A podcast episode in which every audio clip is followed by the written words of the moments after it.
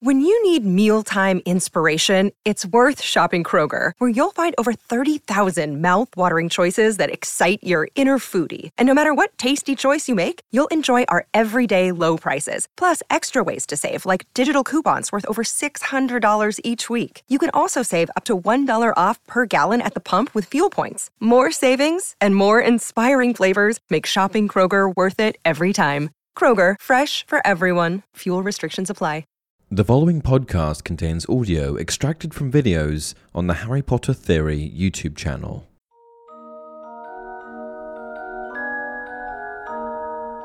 Hey everyone, welcome to another installment of Harry Potter Theory. Today, I've got something a little bit different for you guys, and it's not something that I've done much of on the channel before, and that's a review. But it's not just any review, it's the review for the latest installment of the Fantastic Beasts films, Fantastic Beasts Secrets of Dumbledore. This film has been a long time coming, almost four years to be exact, as Crimes of Grindelwald, the last film, was released in November of 2018. But that isn't even when we were first introduced to this story and these characters, as the very first film came out in November of 2016. Nearly six years ago, We've been waiting a long time for this story to continue. I digress. Today, I'm going to be giving you my honest review of the film, including, but not limited to, what I expected out of it, what there is to come, what was good, and what was bad. This review will contain spoilers, and I'd hate to ruin it for anyone. So if you're not okay with that, then come back to this video once you've seen it. But if you have seen it, then stick around. And afterwards, be sure to leave a comment with what you thought of it down below. I'll give a score at the end. It's 1am now, and I went to the 7.15pm screening of the film in Canada, where I live. Tonight was the premiere. If you didn't know, I'm originally from the UK, but I've lived in Canada for a long time now. To kick things off, I'd like to first state that yes, I was excited for this film.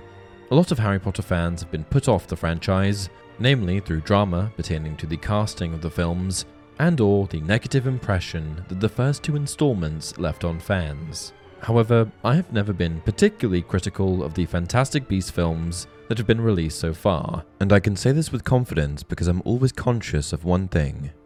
They are not the Harry Potter films. If you go into Fantastic Beasts, any of them, thinking that you're going to get Harry Potter, pure, unadulterated Harry Potter then you're going to be bitterly disappointed, and that mindset should be extended to this most recent installment. This is the Harry Potter universe, but not exactly Harry Potter.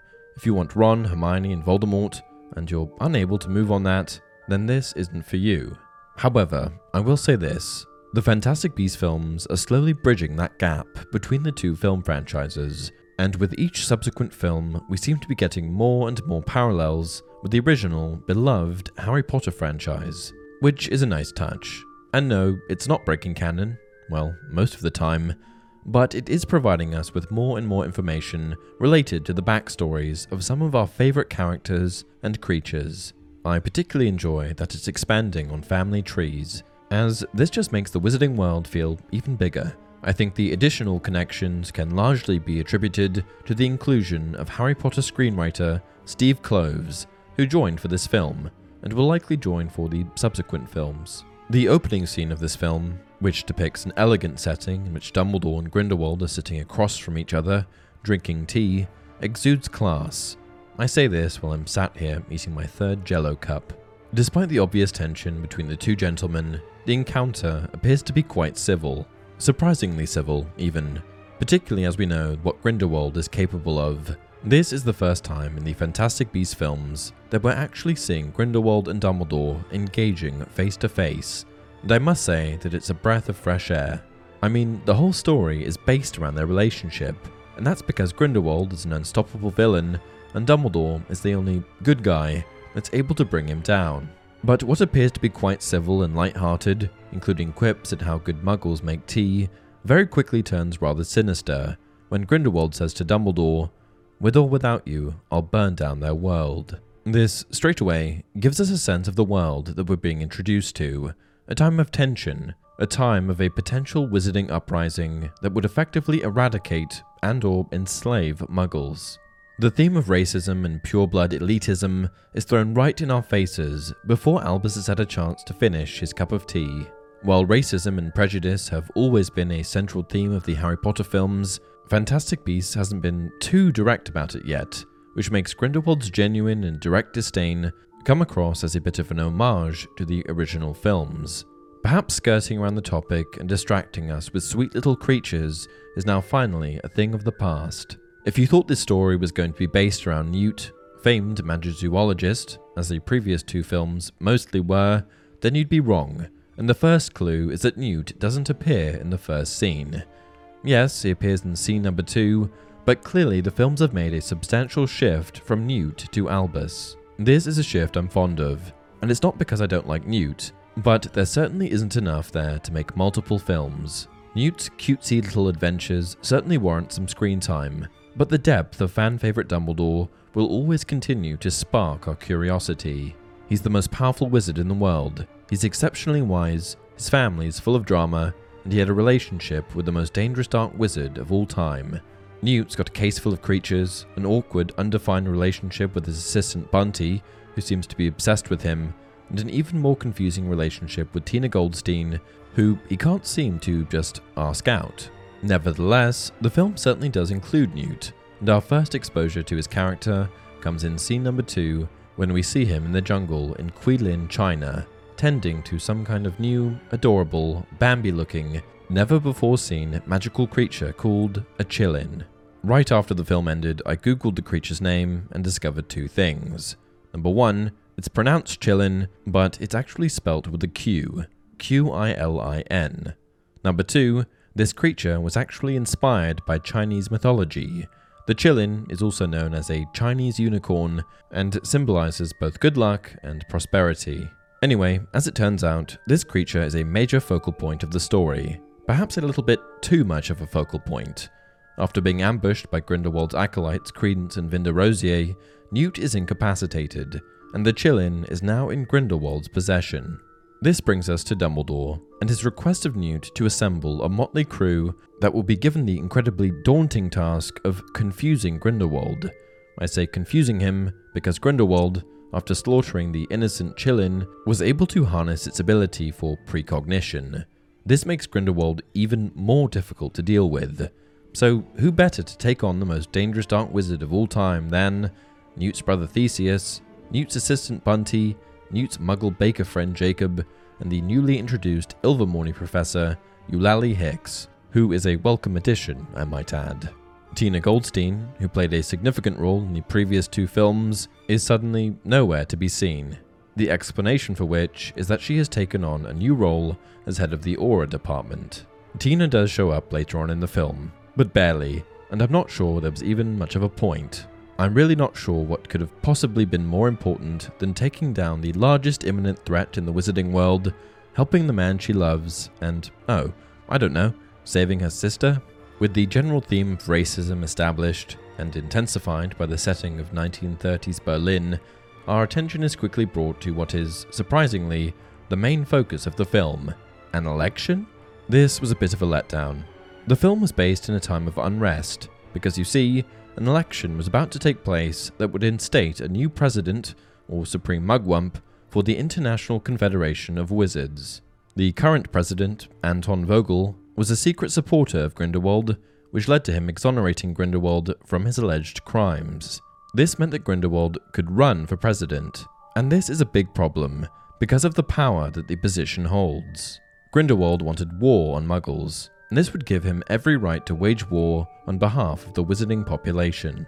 After watching trailers for the film, I thought it was going to go like this Grindelwald would successfully become president, he'd rally witches and wizards under his cause using his charisma, and he'd continue to grow in power even as the film came to an end saving his defeat for later.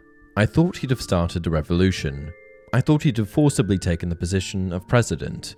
But, as it turns out, Grindelwald played the politician game and in actual fact didn't have the enormous devout, unwavering following that I expected him to have. Instead of relying on his charm, charisma, and immense power, he was instead relying on the Qilin. When we arrived at the kingdom of Bhutan, where the presidential elections are held, Grindelwald had done just one thing to ensure his victory bewitch the Qilin to choose him. For you see, whoever the Qilin chooses becomes president. Was this movie about rigging an election? Grindelwald put way too much faith in this strategy. Instead of utilizing his existing resources, like the support of the existing president, he relied on something that could, and eventually did, fail. Why? Well, the motley crew assembled by Newt came through in the nick of time, delivering the Qilin's twin, which was very much unbewitched. The healthy Qilin then chose candidate Vicencia Santos as the new president, after first choosing Dumbledore, foreshadowing there, and effectively exposed Grindelwald's deceit. Losing his patience with Credence, who was the first to publicly point his finger at him, Grindelwald fired what appeared to be a killing blow at Credence, which was then blocked by Dumbledore.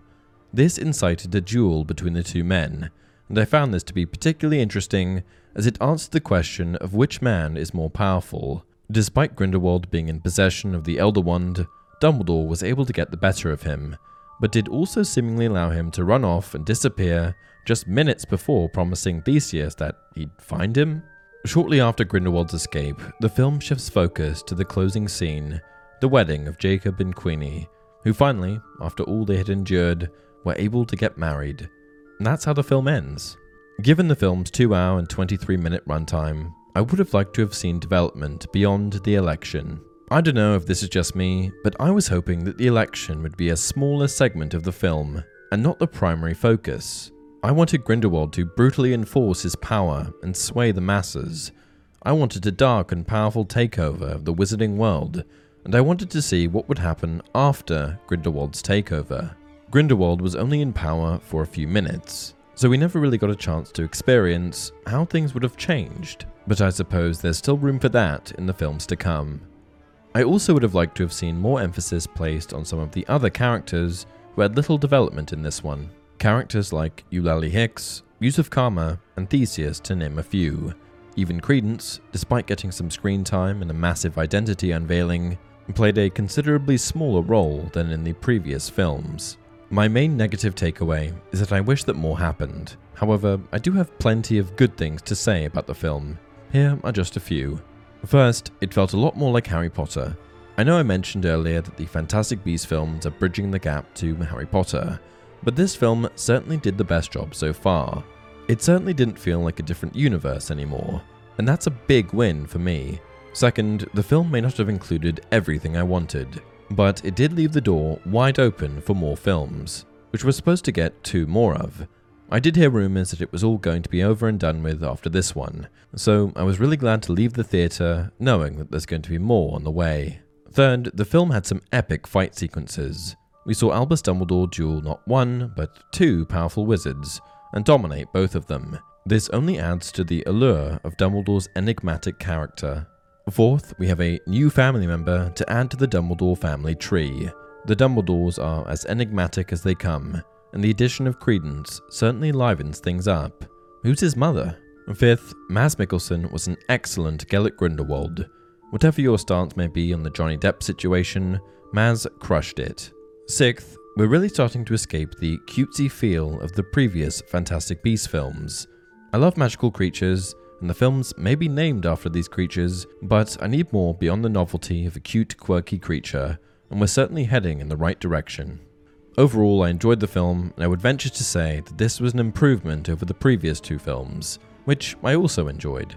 Currently, Secrets of Dumbledore is scoring 6.6 on IMDb, 51% on Rotten Tomatoes, and a brutal 47 on Metacritic. These are all lower than the score I'm going to give it, which is a 7.25. However, I think the story is set up beautifully to have two follow ups, which absolutely smash it, and it's encouraging to see that the films are only getting better. From its reinvigoration of magic to its beautiful sets and costume design, for a casual observer, I think this film delivered, but for us diehards, we still need just a little bit more. Should you watch it? Absolutely. Leave a comment down below with what you thought, and if you have any questions about the film, then leave those in the comments too. Until next time, remember do what is right, not what is easy.